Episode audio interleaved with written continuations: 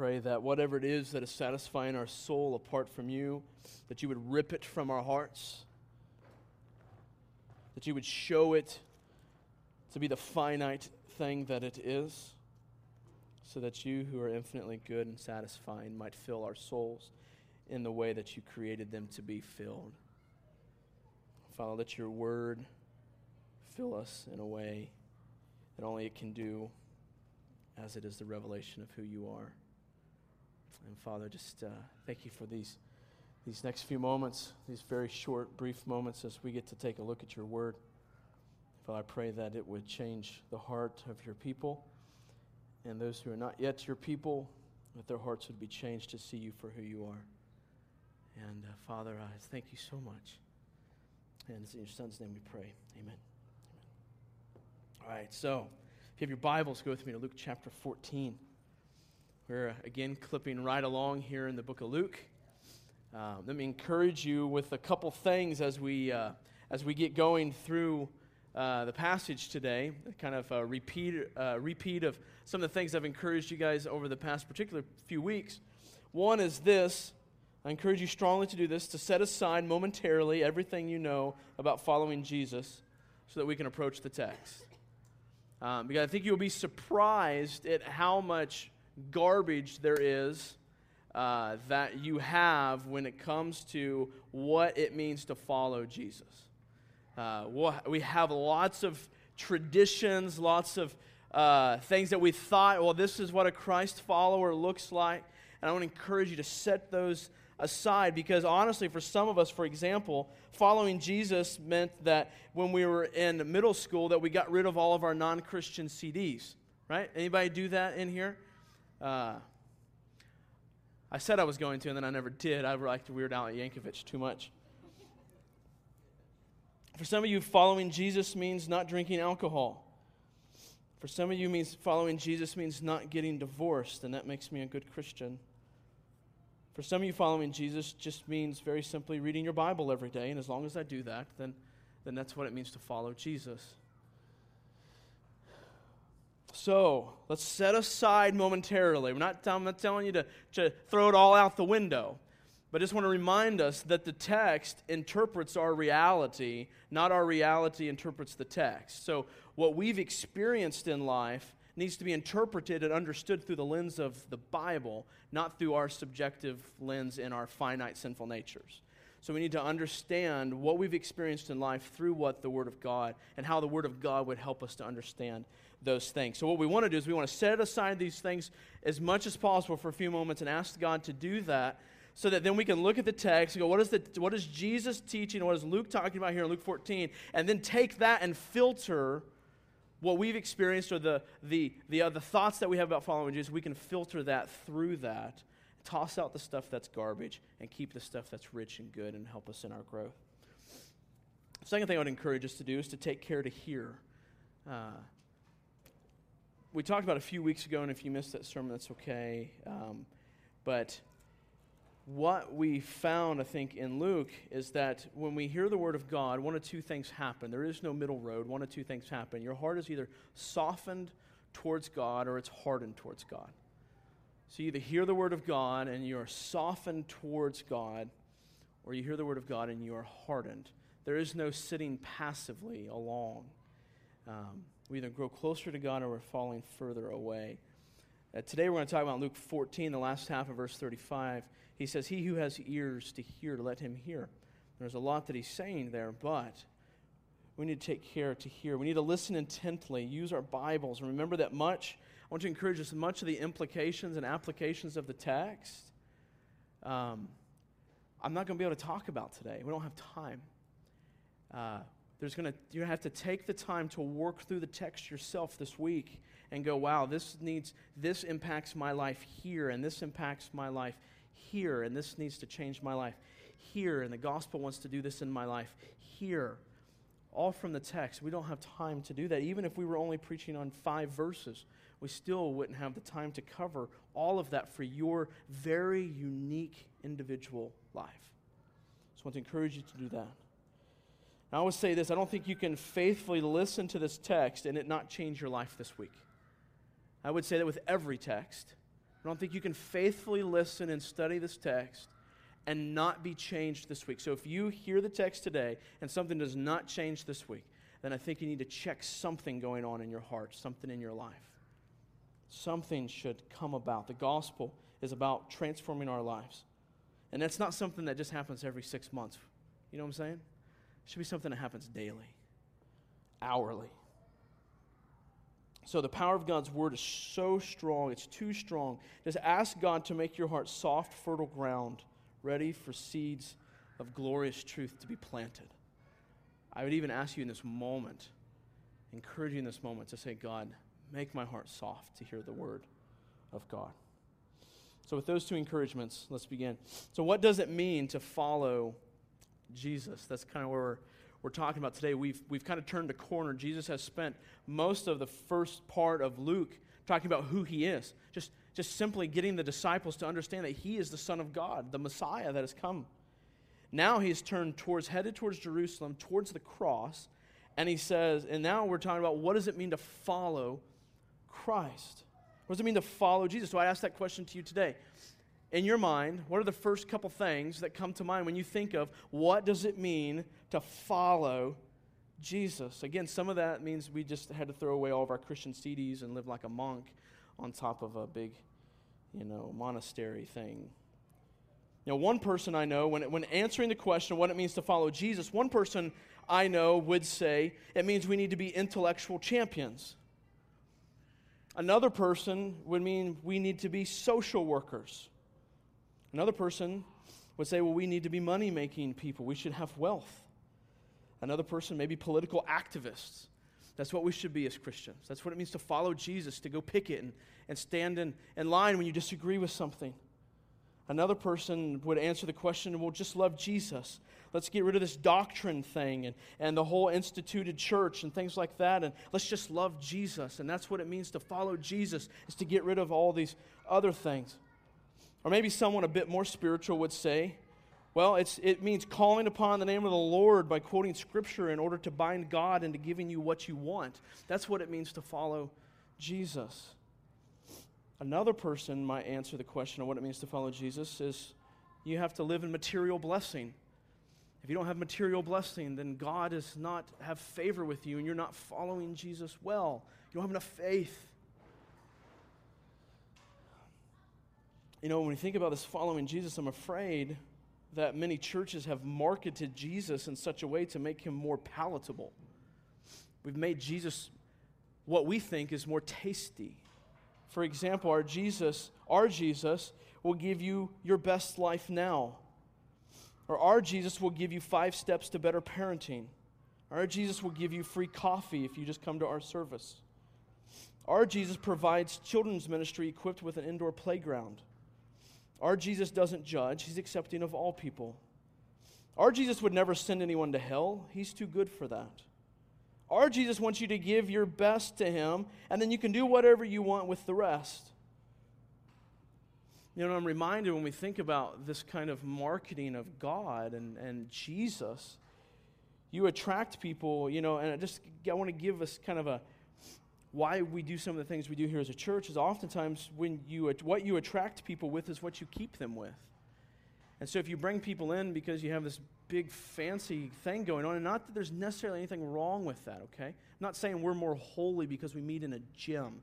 Don't don't hear me say that, okay? But oftentimes, what you attract people with is what you keep them. And we don't, again, not saying we would never have a big fancy building, but what we want to attract people with is lives that are transformed by the gospel. A life that looks like they're following Jesus, not attract them with the cool things that our money can buy in this world. So, do we want to be attractional as a church? Absolutely just not with material stuff. We want to be attractional with lives that are transformed the gospel.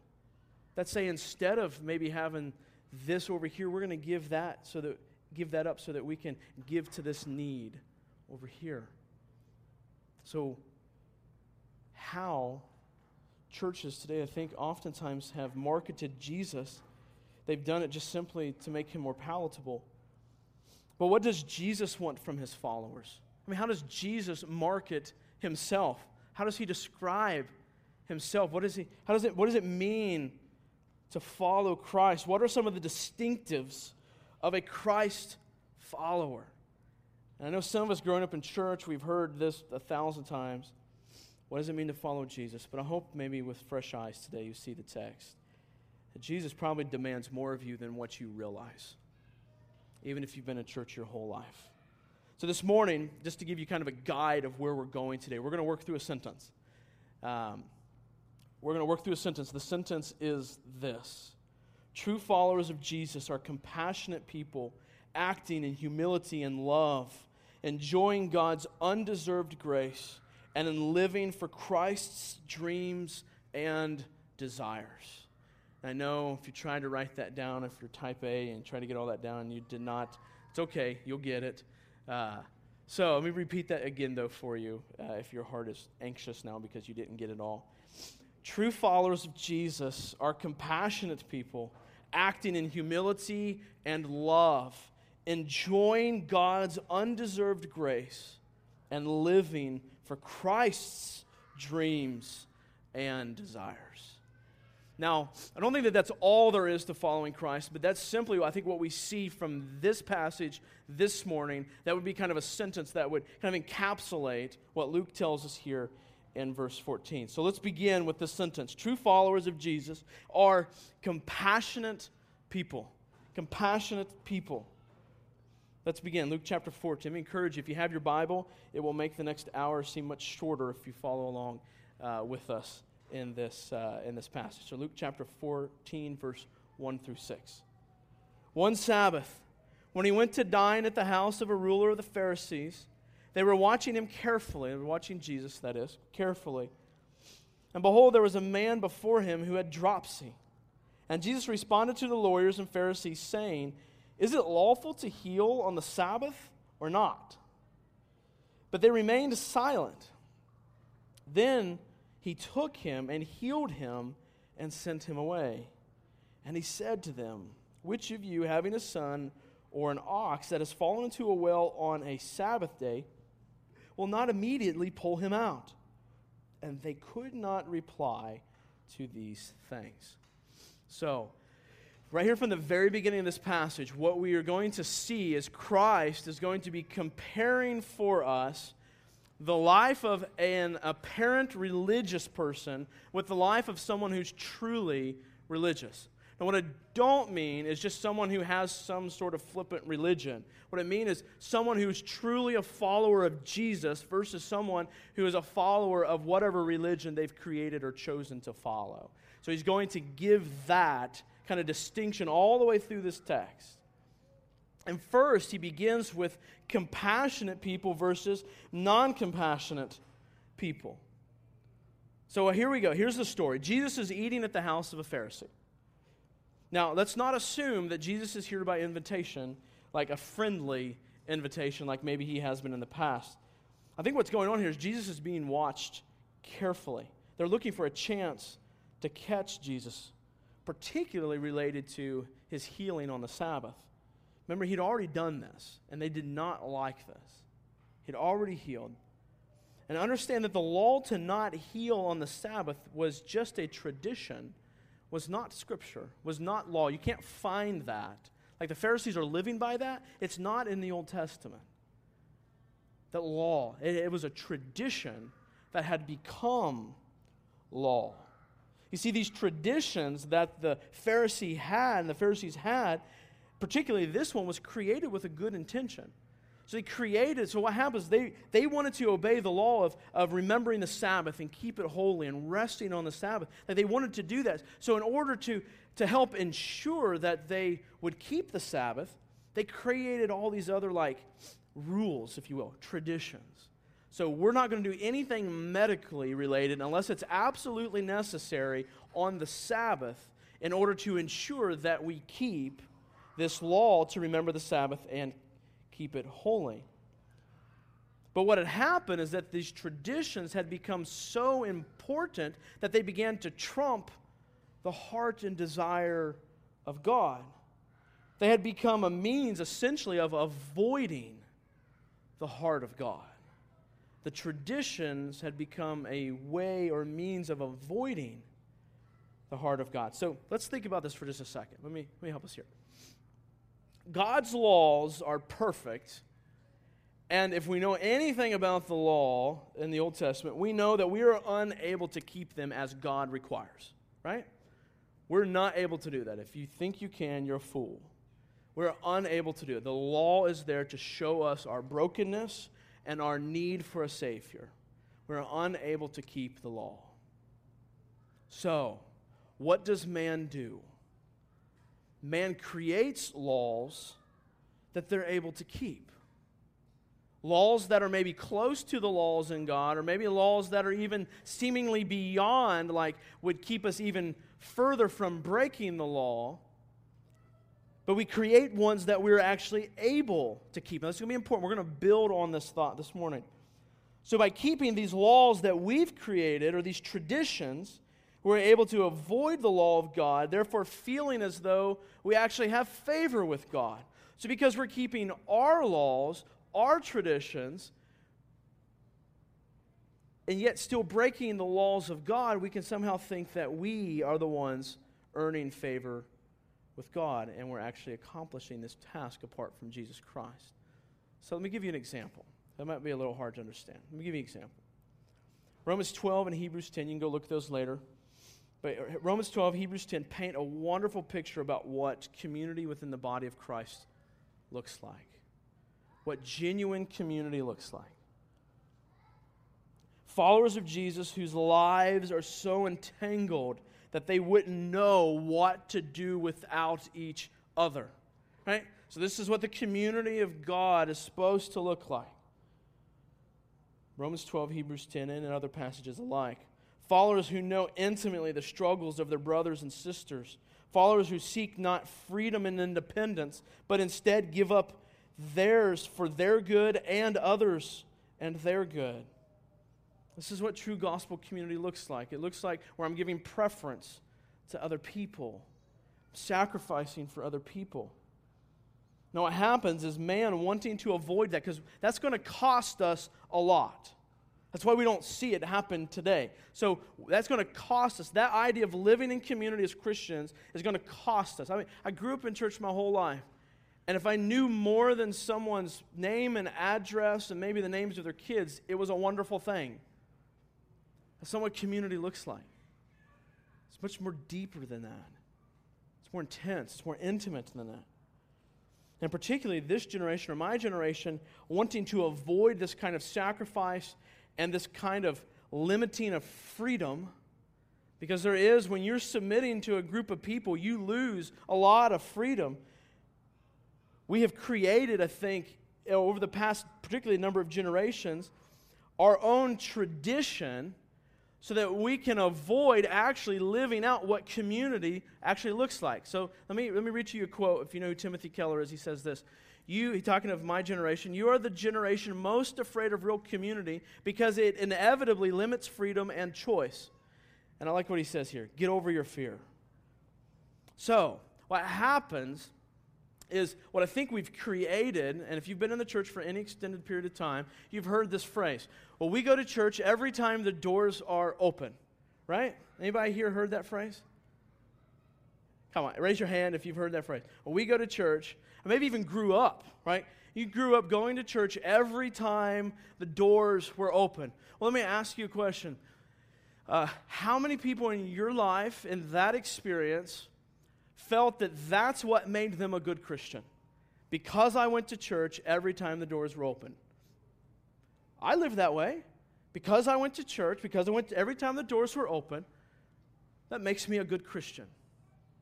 Now, let me ask you this Can you go to church every time the doors are open and completely avoid real community? Can you do that and not know anyone beyond maybe the wart on their face and their annoying laugh? Can you do that? Absolutely. Absolutely. But can you do that and then still feel like you're a Christian and a good Christian and you have favor with God because you've been there every time the doors were open? Can you do that? Absolutely. And many people do that. So here, their tradition has actually created a means for them to avoid the actual heartbeat of God. I think God's less concerned that you go to church every time the doors are open compared to his concern that you live in deep, heartfelt, intimate community with your brothers and sisters in Christ. So it becomes, my, my point is here is to give us an example of what's coming from the text in our modern life of where they have taken a tradition and it's actually created for them a means to feel right with God, yet be very, very far from God. So we can come to church every time the doors are open, yet be very, very, very, very far from God, but yet think we are very, very, very close to God. You see, truly being involved in a community of faith means, because here's kind of the flip side of this. If you're truly involved in a community of faith, what's going to happen is you are going to selflessly and sacrificially love God's people in such a way that you don't want to miss spending time with them. You don't want to miss what happened in their life last week. You're so excited about what the gospel is doing and changing your brothers and sisters' lives and your lives that you don't want to miss a thing. And I would ask you if you're experiencing true community with the body of Christ and not this legalistic traditional bullcrap that many of us have grown up with, then there's a sense in which we're going to love being with our people. We're going to love spending time with them and knowing like what's going on in their lives and seeing God change their lives. But this is precisely what the Pharisees had done. This tradition of not doing anything medical on the Sabbath now became their means to avoid caring for those who God cares deeply about. God's heartbeat was compassion on this man who was broken. But they didn't want to get their hands dirty right? So, in community, where this kind of ties to us, in a practical example today is we don't want to get our hands dirty getting into other people's lives because then we might get offended or we might be disgusted at what's the sin that's going on deep in their lives. Or, or better yet, they might not like me if they know the sin that's deep inside of my heart. So this is the same thing that's going on in the Pharisees. I don't want to get my hands dirty. I don't want to have to give up my life or sacrifice my life to help this person who's in pain. So instead, what I've done, I've got this law over here that is not God's law that helps me actually avoid doing the very heart of God.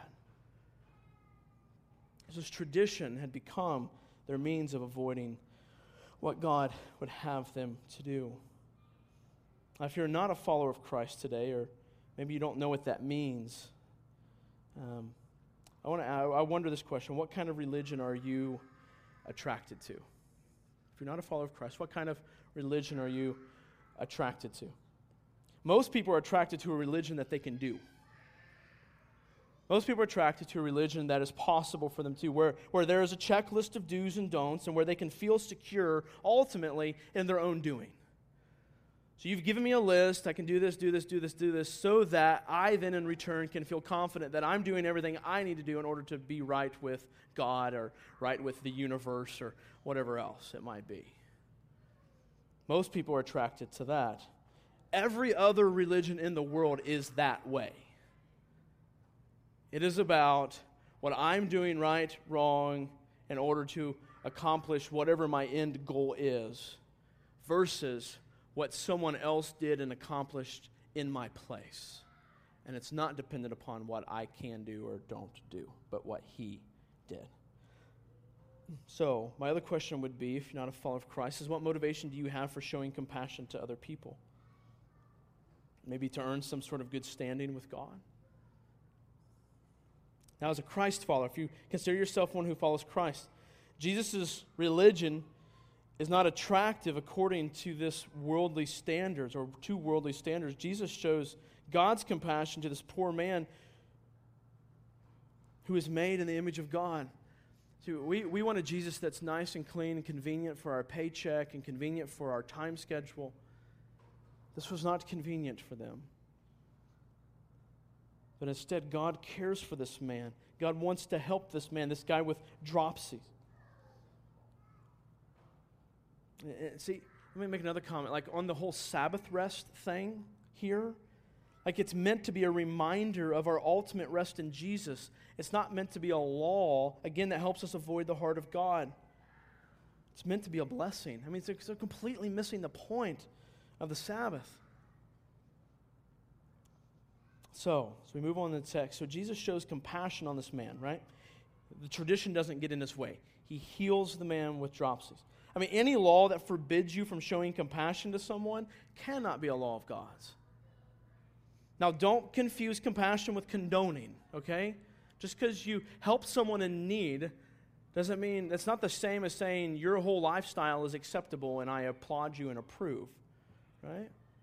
So, for instance, clearly, if biblically God is against homosexuality, but we can still show compassion. Like, like to say homosexuality and I've got to stay far away from that is to, again to miss the heart of God. That doesn't mean we approve of it. That doesn't mean we applaud it. But we can still show compassion. Like, say their car needs fixed. Go help them. Show them compassion. Again, you're going to take something in the law of God that He's against and use that to help avoid the heart of God. Right? So, also don't under, don't and, and understand what you're showing compassion to, right? Needs. Needs in that person's life. Like political activism on their behalf may not be what they need. Does that make sense? Okay. So Jesus here shows compassion on this man and the tradition doesn't get in his way. So let's talk about the dropsies. Anybody kind of dropsies? I think of dropsies like we call people like that butterfingers. You know, just kind of drop everything. That's not what he's talking about. Uh, if you're in the medical field, which we have a couple of those here today, uh, from what I can tell, it's, uh, it's very, very short. It's kind of like a collection of fluid, and it usually happens in the legs, uh, oftentimes associated with congestive heart failure. So it's kind of what's going on. That's just what was happening to this man. Uh, I'm not going further than that because my degree is not in that area. Uh, this was a cause, though, for compassion from Christ, and should have been a cause for compassion from the Pharisees. Now, they may not have been able to heal him, but they didn't want to show compassion on him at all. You see, their tradition conveniently relieved them of doing what they ultimately didn't want to do, and that was get their hands dirty. So we avoid the kind of community where they might tell us that maybe that life decision is a bad idea or this choice is a bad idea because we want we avoid the kind of community where that would happen so that we can ultimately just do what we want to do. I mean the, the pharisees did this very thing. They created their own laws so as to avoid the will of god. So jesus heals the man. Then he sends him away. Now understand he sent him away because this man would not have been welcome at that dinner. Understand that? Like someone would have had to have invited him in momentarily. So I, I don't think it's a far stretch, but it is a, a tad bit of speculation. I think what happened is the Pharisees invited the man as a kind of as a trap for Jesus. And then Jesus sends him away afterwards. Uh, notice the appropriate irony, too, in the sentence that these teachers of the law, two times in a matter of seven verses, Luke records that they had nothing to say. In the presence of truth, they were speechless, had nothing to say. I want to remind us that legalists are only concerned about laws that they can keep. You go to someone who is legalistic and you show them laws that they can't keep, and uh, they're probably not going to like you too much any further. So, what about you? What about us? What traditions do you submit yourself to? Let's think about that. What s- traditions do you submit yourself to? Maybe it's the community issue. Maybe that's, that's your way of earning righteousness is by being at church every time the doors are open. Maybe your laws are not quite so spiritual looking. Maybe it's the cleanliness of your kids' rooms.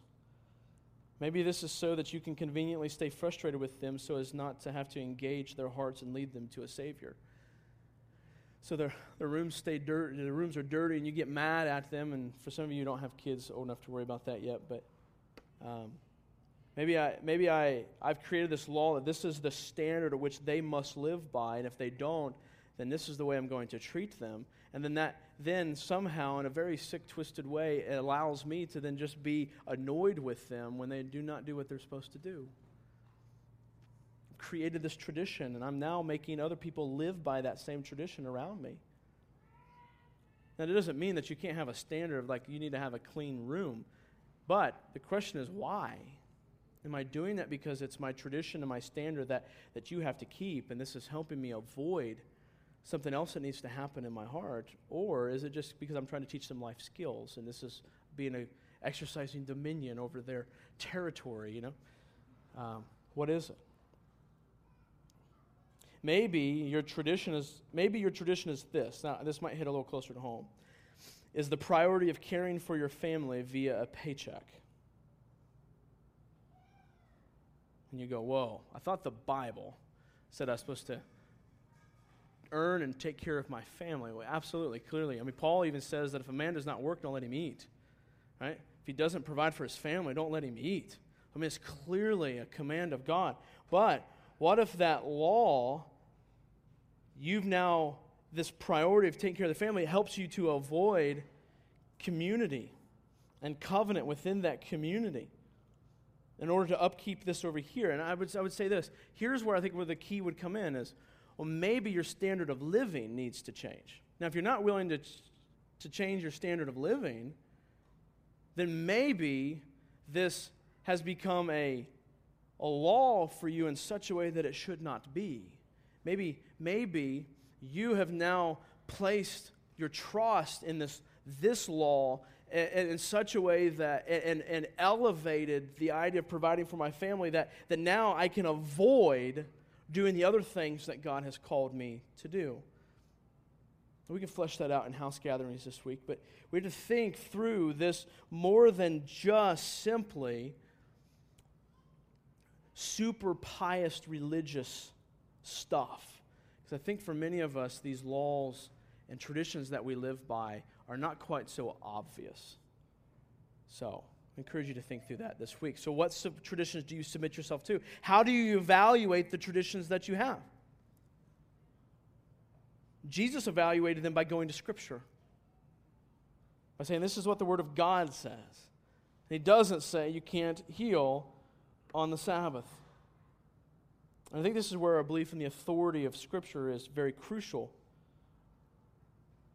Because Scripture is not meant to like tie us down, Scripture is meant to set us free. So instead of being tied down to our stupid traditions, we're set free to live as God's created us to be. Um, if you think about this way, when is a when is a train most free? like a railroad train. When is it most free? Is it when it's like flying through the woods off of the track? I mean, because that's the way our world views freedom. That it's, it's most good and it's most the most you know, the, the, it's the most freeing when the railroad track is able to do and go wherever it wants to. No, that railroad, that train engine was designed, was created to experience the most freedom as it sets on the track. Right? It's the same thing with our lives. God has created us in such a way that ex- to experience the most freedom within the way that He has set out for us. It's not most free when we just get to do whatever in the world we feel like doing.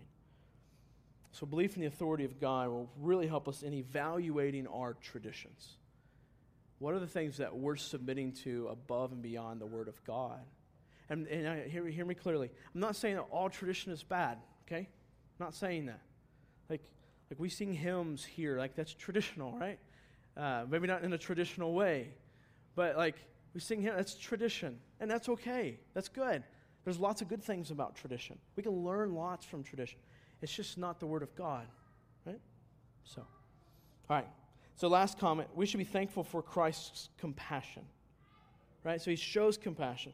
Let me, let me help just point this out to us. It's only because Christ had compassion for us that we can come to faith in Christ apart from our legalistic tendencies. That's only because of his compassion for us. He had compassion on us, man, with physical impairment. He had compassion on us with spiritual, eternal, infinite impairment. And thank God he did. Right? Had compassion on us. Yeah. Yeah. All right.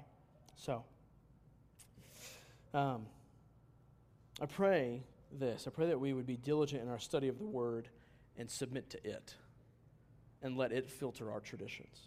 So, true followers of Jesus are compassionate people. The next thing I think we see is that they're compassionate people acting in humility. Acting in humility. I promise the next multiple points are much shorter than the first one. Uh, but there was a lot to get through in that first one. Let's go. Luke chapter 14, verse 7. Jesus says, Now he told a parable, or Luke says, Now he told a parable to those who were invited. When he noticed how they chose the place of honor, saying to them, When you are invited by someone to a wedding feast, do not sit down in a place of honor, lest someone more distinguished than you be invited by him. And he who invited you both will come and say to you, Give your place to this person. And then you will begin with shame to take the lowest place. But when you're invited, go and sit in the lowest place so that when your host comes, he may say to you, Friend, move up higher. Then you will be honored in the presence of all who sit at table with you. For everyone who exalts himself will be humbled, and he who humbles himself will be exalted. So now, as someone who follows Christ, now it's a question of pride versus humility pride versus humility. So Jesus here is talking about a wedding feast. This would be very similar to ours today. People care where they're seated at a wedding feast, right? At a wedding celebration, where they sit is very important. If you don't think so, then next time ask one of the parents to sit at the back during the ceremony. That would not be a good day. Uh, they would not like that. This is a valuable thing, and, and that's okay. I'm not I'm just kind of poking fun, but but uh, this is a valuable thing. This is very, very similar, although uh, different, but very, very similar. So Jesus is pointing out that these people cared what others thought about them, and so they choose to sit at the places of honor. So if you imagine this table uh, is the place of honor, so when I come in, because I think I'm distinguished, I'm going to go sit there. And he's saying what happens is, is that you who think you should be exalted, the host is going to come in and tell you to go sit over there. And then in shame, you're going to walk from there to go sit in a place that's less distinguished. Instead, go humble yourself and sit in the place of less disting- uh, that is less distinguished. And then let the host come and say, Friend, come sit over here. Come sit at the place for more distinguished people. So, when it comes to pride, we as Christians must think. I want, to, I want to remind us very, very quickly of the humiliation of Christ. It's a doctrine I don't think we study enough, but the humiliation of Christ. Christ humbled himself by becoming a man, even to the point of death on a cross.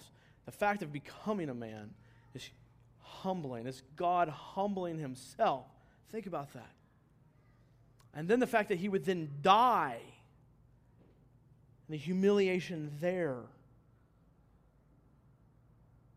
So, as a Christian, we cannot seek our exaltation and Christ's exaltation at the same time. It doesn't happen that way. When you're seeking your exaltation, in whatever way that might be, whether it might be well, you think your opinion is so valuable that everyone must hear it, exalting yourself. You think you deserve the place of honor. You're exalting yourself. You cannot do that and follow Christ at the same time. Maybe think about a moment when you're being rebuked for sin in your life and you must justify what you did in order to maintain your approval, exalting yourself in order for that person to still think highly of you. Again, you're exalting yourself. You're not following Christ at that moment. But if we think about this, a place of humility is where we belong. I mean, think about this. Who do we worship? We worship a God who is holy. And we rebelled against him, all of us.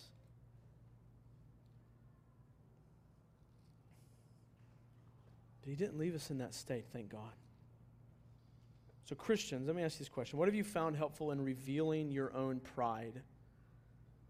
Part of this is where the community of Christ comes in. This is where the, the church comes in to help us with our pride, uh, right? Some of you, the ones with pride, are not happy about that, but yes. This is where the community comes in to help us work through our pride. Uh, just some very basic, helpful things here, I hope. Maybe what simple steps have you found to help yourself with humility? Or maybe you know you struggle with pride and humility. So uh, there's a great book by C.J. Mahaney called Humility. In the back, he lists some things to help you with humility. He, I'm just going to read these quickly. We won't have time to get them down. He says, reflect on the wonder of the cross of Christ.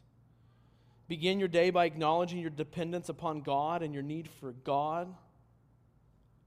Begin your day expressing gratefulness to God. Practice spiritual, spiritual disciplines. Study the attributes of God. Study the doctrines of grace. The doctrines of grace would be uh, uh, election, total depravity, perseverance of the saints. Study the doctrines of grace. Study the doctrine of sin. Invite and pursue correction. Whew. Someone struggled with pride. That one's hard respond humbly to trials, identify evidences of grace in others. So, those following Christ are truly humble.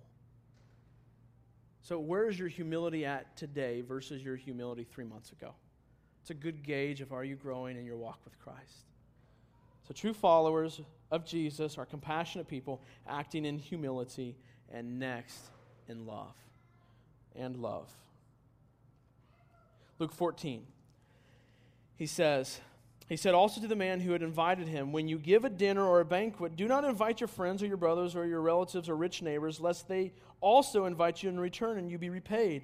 But when you give a feast, invite the poor, the crippled, the lame, the blind, and you will be blessed because they cannot repay you. For you will be repaid at the resurrection of the just. So, what does Jesus want from his followers? And here I think we have a, uh, drawing the distinction between altruism and self regard. You go, what is altruism? Altruism is selfless concern for the well being of others. Love, loving them. Selfless concern for the well being of others. That's, that's the difference here. Versus self regard. So I'm going to do what, I what I'm doing here so that I get something back versus do what I'm doing here because it's what I need to do. Because this is reflective of God's character, even though I may not and probably will not receive anything in return. Jesus' point is show love and care for others without being motivated by the potential of getting something in return. You see, the rich people being invited to the party could give something back. They might have their own party and then invite you to their party. But he's saying don't invite them. Instead, invite the ones who can give you nothing. I think ultimately Jesus is saying that the kingdom of God is not concerned with self interest. God's kingdom is not concerned with you getting things in return for what you do. We don't do things so we get things back. Instead, our repayment will be in the future. Understand this if you do something for reward now, that's your reward.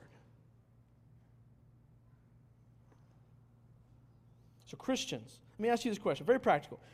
What are you here to get this morning? What are you here in this seat, in this place, to get this morning?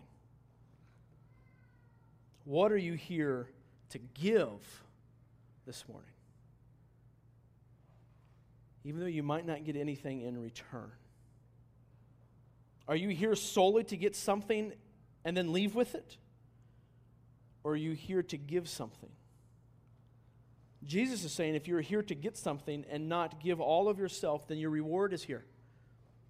You've just gotten your reward. When you walk out the store, if you came to get instead of to give, you got your reward. I don't know about you, but that's kind of depressing to me.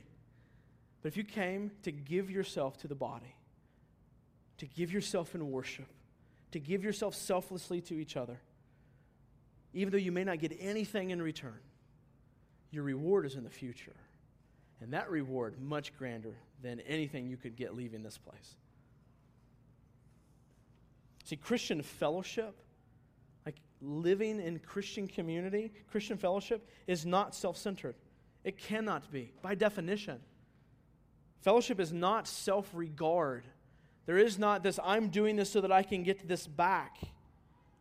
I mean, you know how many church splits, like churches break up and, and, and just explode in a bad way because of this issue here because it's about what I can get it's about what I want it's about my preferences it's about the way I want to serve or it's about the way I want things to go I have a good friend this past week that for these very same reasons their church the church plant is about a year older than ours well about the same age as ours rather and at one point running like 150 175 people on Sunday morning and they just closed their doors a whole bunch of people got mad over they wanted this and this group wanted this and, and basically cut the church in half and nothing they can do.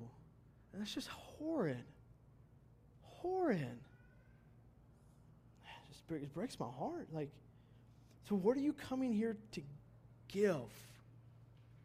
When you're talking with someone after church, what are you doing to give? Even though you may not get anything back. What are you going to do this week to give, even though you may not get anything in return. Have you considered orienting your life so that you can be more giving of yourself for the kingdom? Thought about that? You pray about that? How can I orient my life so that I can better impact the kingdom of God? So I can have less self regard and more altruism, more selfless concern for the people around me. Maybe a career change. Maybe a de- decrease in your standard of living, maybe an increase in offering. Are we a congregation that shows regard more for others than for ourselves? I think is the question. Whew. We're talking about following Christ. So, true followers of Jesus are compassionate people, acting in humility and love, and then enjoying God's undeserved grace. 15 through 24. Enjoying God's undeserved grace. Verse 15. When one of those who reclined at table with him heard these things, he said to him, so this is a Jew, and Jesus presence, says this Blessed is everyone who will eat bread in the kingdom of God. But he said to him, A man once gave a great banquet and invited many. And at the time for the banquet, he sent his servant to say to those who had been invited, Come, for everything is now ready. But they all alike began to make excuses. The first said to him, I have bought a field and must go and see it. Please have me excused. And another said, I have bought five yoke of oxen, and I go to examine them. Please have me excused.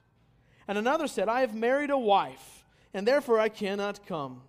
So the servant came and reported these things to his master.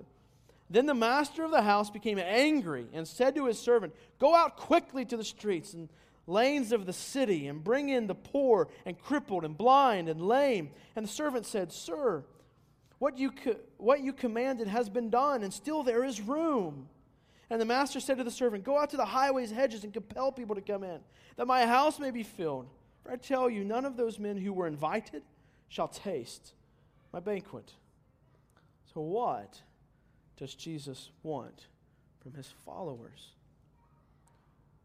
I think the question is are we going to live according to our own priorities, or are we going to enjoy God's undeserved grace? Are we going to live according to our own priorities, or are we going to enjoy God's undeserved grace or undeserved favor?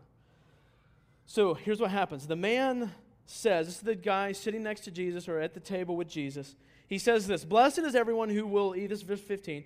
Blessed is everyone who will eat bread in the kingdom of God. So, what he's talking about is he's talking about a future banquet in the kingdom of God. This is a future meal in the kingdom of God. I think he's referring to heaven. He doesn't realize, though, that the host of this feast that he speaks of is sitting right next to him. Like, this is Jesus. He's the one that's going to host that feast. The ultimate feast in the kingdom of God will be hosted by Christ himself. This man, though, think about it, this man was certain that as a teacher of the law that he would be there. He was certain that he'd be at this, this table. And it's with that certainty of that man in mind then that Jesus proceeds with the parable. Let me help us very quickly understand this parable. The master of the house uh, is God. The servant is Jesus. The given excuses is the Jews or the Israelites, the Pharisees, partic- particularly. The crippled and the poor and those in the highway and hedges, I think, are us, the Gentiles. But the, the crippled, the, those, I, I think, are referring more particularly to um, the Jews who were not, were the outcasts, the least likely of the Jews to do so. Now, when we think about the excuses, so what happens is God says, I'm preparing this banquet, this big feast. My servant, go get them. Sends Jesus, go get them. And what happens is they begin to give excuses. And God's banquet will be full. The kingdom will be full. Even though the, the road that leads to heaven is narrow, it'll still be full. God has prepared the house, the perfect size, for those from whom He has invited and has ensured their arrival. And so He goes out to get them, and they begin to give excuses. Now, what about these excuses? I think what happens is we have the Israelites here who, are, who then begin to give excuses to God. And we think about these excuses, these excuses given were good things. Like, I have a wife, so I cannot go. Well, is having a wife a bad thing? No, it's not a bad thing. I mean, I have a field or I have an ox to tend for. Is that a bad thing? That's not a bad thing. So, what happens is they're avoiding God. They're giving excuses to God, but they're avoiding Him with good things. Now, the question I think for us is what good things are you using to avoid God? What good thing? And here's the thing you might not do it intentionally. Matter of fact, I think most of us probably do not do this intentionally. Instead, we use good things and we think it's God, but we're just simply finding pleasure and fulfillment in the things of God versus God Himself. So, good things on this earth. Now, I want you to consider how the good things of this life can actually be the things that challenge our supreme loyalty to Christ. How the good things of this earth can actually challenge our loyalty to Jesus. I want to read this quote to you from John Piper. He says this the greatest enemy of hunger for God is not poison, but apple pie. It's not the banquet of the wicked that dulls our appetite for heaven, but endless nibbling at the table of the world. It is not the X rated video, but the primetime dribble of triviality we drink in every night. For all the ill that Satan can do, when God describes what keeps us from the banquet table of his love, it is a piece of land, a yoke of oxen, and a wife. The greatest adversary of love to God is not his enemies, but his gifts. And the most deadly appetites are not for the poison of evil, but for the simple pleasures of earth. For when these replace an appetite for God Himself, the idolatry is scarcely recognizable and almost incurable. All of God's good gifts are to be submitted to your supreme loyalty to the gift giver, to Christ. And when we come together as a body, one of our goals here is to figure out how can we do that? How can we enjoy the gifts of God? But ultimately, having our supreme loyalty to Jesus. How can we do that? Ultimately, these good things are simply selfish priorities. So, what selfish priorities do you have? A standard of living, a certain relationship? What selfish priorities? Again, the standard of living, the certain relationship may not be bad. Whatever else there might be. I mean, your situation is going to be different. But what selfish priorities take you away from genuinely living in community with God? What good things in your life have replaced God? And you probably don't realize it. Like there's probably things right now that you're worshiping that are good things. Things that bring you joy and fulfillment that are that's not God. Maybe it's a marriage. Maybe your marriage brings you joy and fulfillment. That's what keeps you happy all the time. You know what? One day it's going to get hard enough that you're not going to find joy and fulfillment. You know what? You're going to want to leave. But if you find your joy and fulfillment in the one who created marriage, that good gift, then when those hard days come, your joy, your fulfillment's not shaken. Now, you may still have things to work through in your marriage, but, but God is still good. He's still in control. You still love Him. So, what does He call me to do? He's called me to be committed and to work through this. Totally different perspectives. One says it's about these priorities that I have, and I'm going to find my joy and stuff here in the things of God. And then what's, what's going to happen is just like we're going to talk about next week with the prodigal son, if God is kind to you, He will allow you to pursue the things that He has given you until you find one day that there's nothing left except for the Creator who created them. You find that they cannot fulfill you, they cannot satisfy you. And the only thing left that can satisfy and fulfill you is the God of the universe through His Son, Jesus Christ. So, the contrast continues. True followers of Jesus are compassionate people, acting in humility and love, enjoying God's undeserved grace, and living for Christ's dreams and desires. Luke 14, verse 25 to 35. Dreams and desires. Excuse me. Now, great crowds accompanied him, and he turned and said to them, If anyone comes to me and does not hate his own father and mother, and wife and children, brothers and sisters, yes, and even his own life, he cannot be my disciple. Whoever does not bear his own cross and come after me cannot be my disciple. For which of you, desiring to build a tower, does not first sit down and count the cost, whether he has enough to complete it? Otherwise, when he has laid a foundation and is not able to finish, all who see it begin to mock him, saying, This man began to build and was not able to finish. Or, what king, going out to encounter another king in war, will not sit down and first deliberate and deliberate whether he is able with 10,000 to meet him who comes against him with 20,000. And if not, while the other is yet a great way off, he sends a delegation and asks for terms of peace. So therefore, any of you who does not renounce all that he has cannot be my disciple. Salt is good, but if salt has lost its taste, how shall its saltiness be restored? It is of no use either for the soil or for the manure pile. It is thrown away. He who has ears to hear, let him hear. So, what does Jesus want? What does Jesus require of his followers? Here he contrasts, I believe, the immediate pleasures of this world versus the external pleasure of God. Our immediate pleasure. So look at the immediate pleasures father, mother, wife, children, brothers, sisters, your own life. What Jesus calls us to. Uh, think about this. So he talks about hating mother and father, right? And there's clearly been, you know, cults and things like that that have taken a hold of that verse and totally destroyed it. But clearly we're called to honor our parents and love our enemies and care for our households. I mean, God so clearly, Jesus does not mean like you now act in hatred towards them. That's not what Jesus means. I think what he means is he's calling us to love him in such a way that everything else looks like hatred. It doesn't mean that, that we, we actually hate them, but we love Christ so supremely that in comparison, even though to the world this looks like love, compared to my love for Christ, looks like hatred.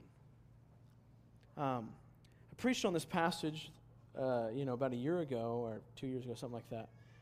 And uh, we talk about this. I think this is helpful. I think it's. I think the better picture is more like this. God deserves all of our love. I think that's what Christ is talking about. All of our love goes to God, and then to our spouse, to our mother, our father, our brothers, our sisters, our community, all those things. Then we love out of that love for God. So it's, more practical. It's more like God is loving them through us. So I mean, think about that like in marriage. Like, what happens when your marriage begins to get rough? Well, if all of your love is going to God, God's got endless and, and plenty of love to continue loving that spouse even when they've done something that's hurt you deeply. Right? But if it's your love, your love runs out. It will run out. God has not made you infinitely loving. He is, though, selfless in his love. So he says, carrying your cross. Let's think about the cross. The cross is the center of Christianity, right? If you think about this, as the Son of God became a man, lived a perfect life, he chose to die on the cross and take God's wrath that we deserve. He did not deserve that. Those who repent and trust in him have their sins paid for because he's our substitute. He dies in our place. In this, we are forgiven of our sin and made right with God. We have to place our trust, though, in his work. I mean, so this cross, I mean, being a Christian isn't easy. Like, here's the deal if your life as a Christian is easy, then something is wrong. Something is wrong. I mean, this doesn't mean that you, you go around and proclaim this big pious spirituality in order to make everyone hate you.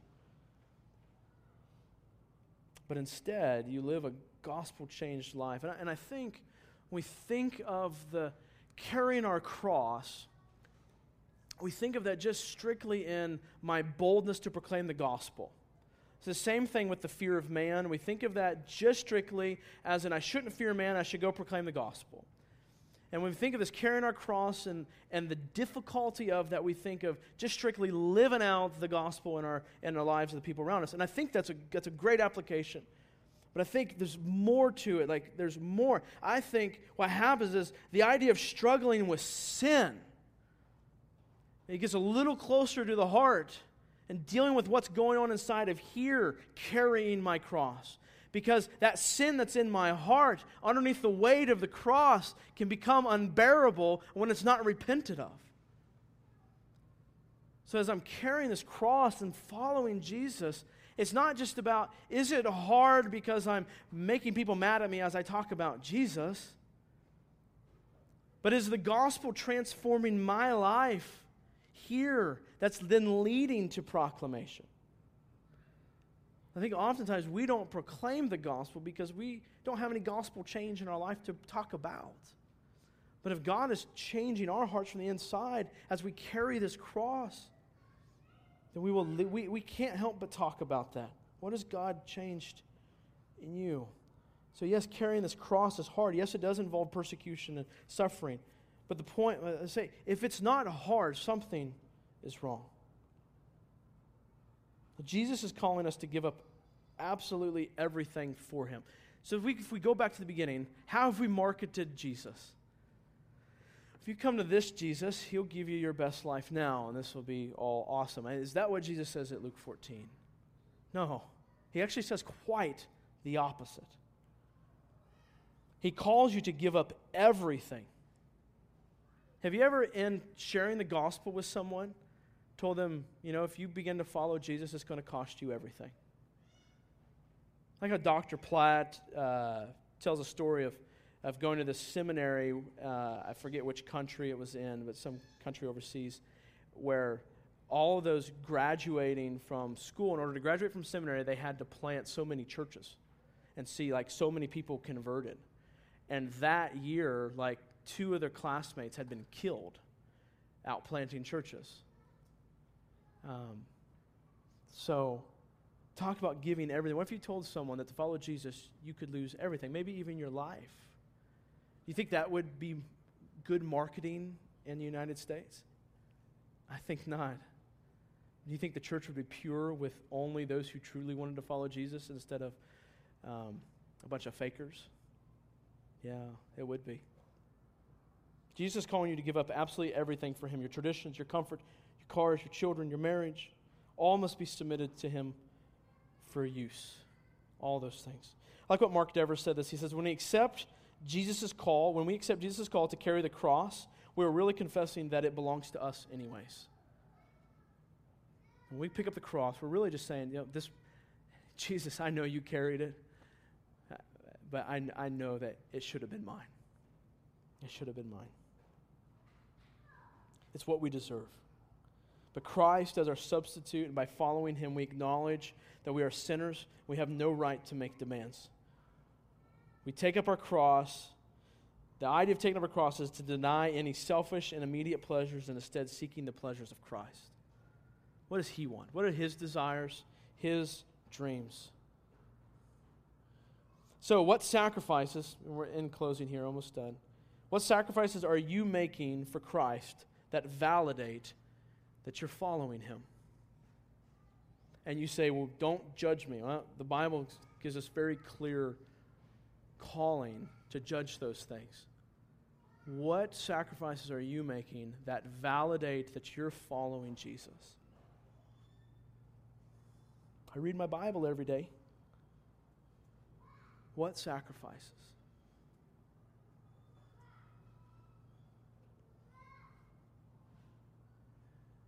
The truth is, we can deceive ourselves in that.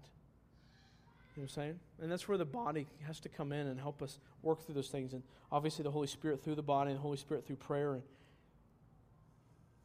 I'm not talking about earning our salvation. That's why I specifically chose the word validate. Like it gives evidence to the work of the Holy Spirit in your life, not earns the work of the Holy Spirit in your life, but as a result of the work of the Holy Spirit in your life that gives evidence for what's going on. Notice Jesus' presentation. He says there's a cost to consider. When we present the gospel, do we think of the cost? Do we think of the cost even in our own lives? And Jesus makes it clear in the image that follows. He says, A follower who doesn't actually follow is worthless. I mean, did you hear that? Like, if you claim to be a Christian but you're not following, he says you're worthless. I know those are harsh words. That's what he says. Look at it at the end of 14. He says, Salt is good, but if salt has lost its taste, how shall saltiness be restored? It is of no use either for the soil or for the manure pile. Not my words, his. He says, You're worthless. A Christian who doesn't follow Christ is no Christian. He requires everything. It doesn't matter how many times you've been to church, doesn't matter how guilty you feel about your sin, doesn't matter how much money you've given, doesn't matter how many times you've hung curtains or rolled up cables.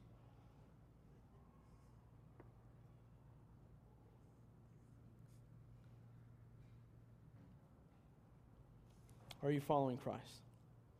We need to lovingly help each other see if there's an issue here. hey, man, I don't see the fruit of this in your life. I'm concerned about you, brother. I'm concerned about you, sister. We need to be able to see the fruit of the Spirit in each other's lives and celebrate that and encourage that, right? Now, we justify our lack of saltiness often by our circumstances, saying, I'm too busy or I've been going through something really hard. That's the thing. You put salt in something, it becomes salty. Like, are you salty? You should be salty in everything, not in the things you choose to be salty in. So, the, the idea is to learn to be salty even in those busy times or in those really hard times. Again, because the gospel is not something that just we dribble here on this part of our life and this part of our life and then, and then live the way we want to at any other time. It's, the gospel transforms all of our lives. So, is he supreme or are you supreme? Is Christ supreme in your life or are you supreme? Because if it's anything else other than Jesus, it's ultimately then about what you can get. And that makes, makes you supreme in this. So, the thesis for this morning. I want you to think about these words. Like, I know, like, those are some very difficult words for us to talk about and being told worthless. And I, I know, I know that's hard and, and it doesn't make me any friends, but um, it didn't make Jesus a whole lot of friends either.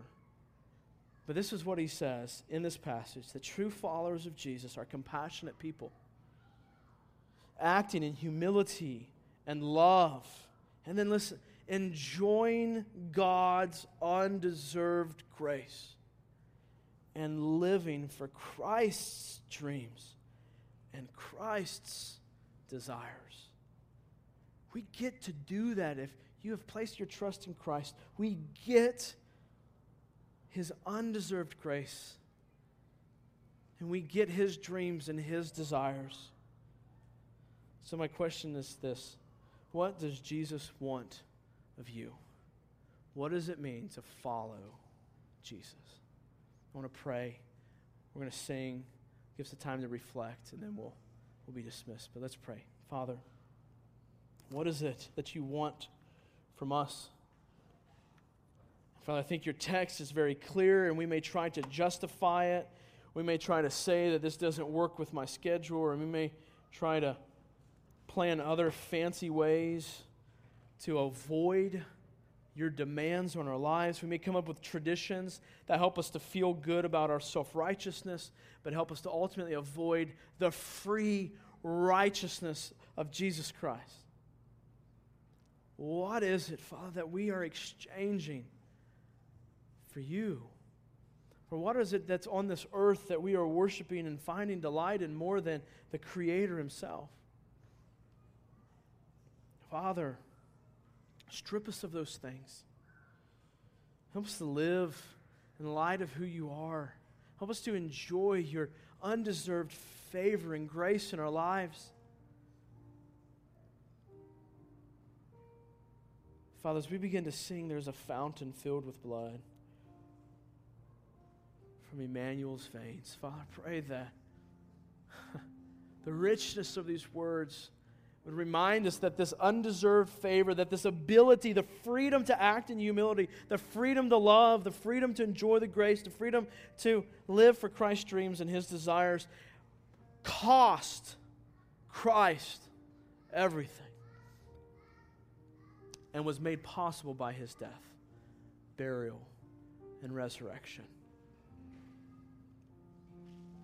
Father, I love you. I pray that you would work in your people's hearts even in these next few moments. And it's in your son's name we pray.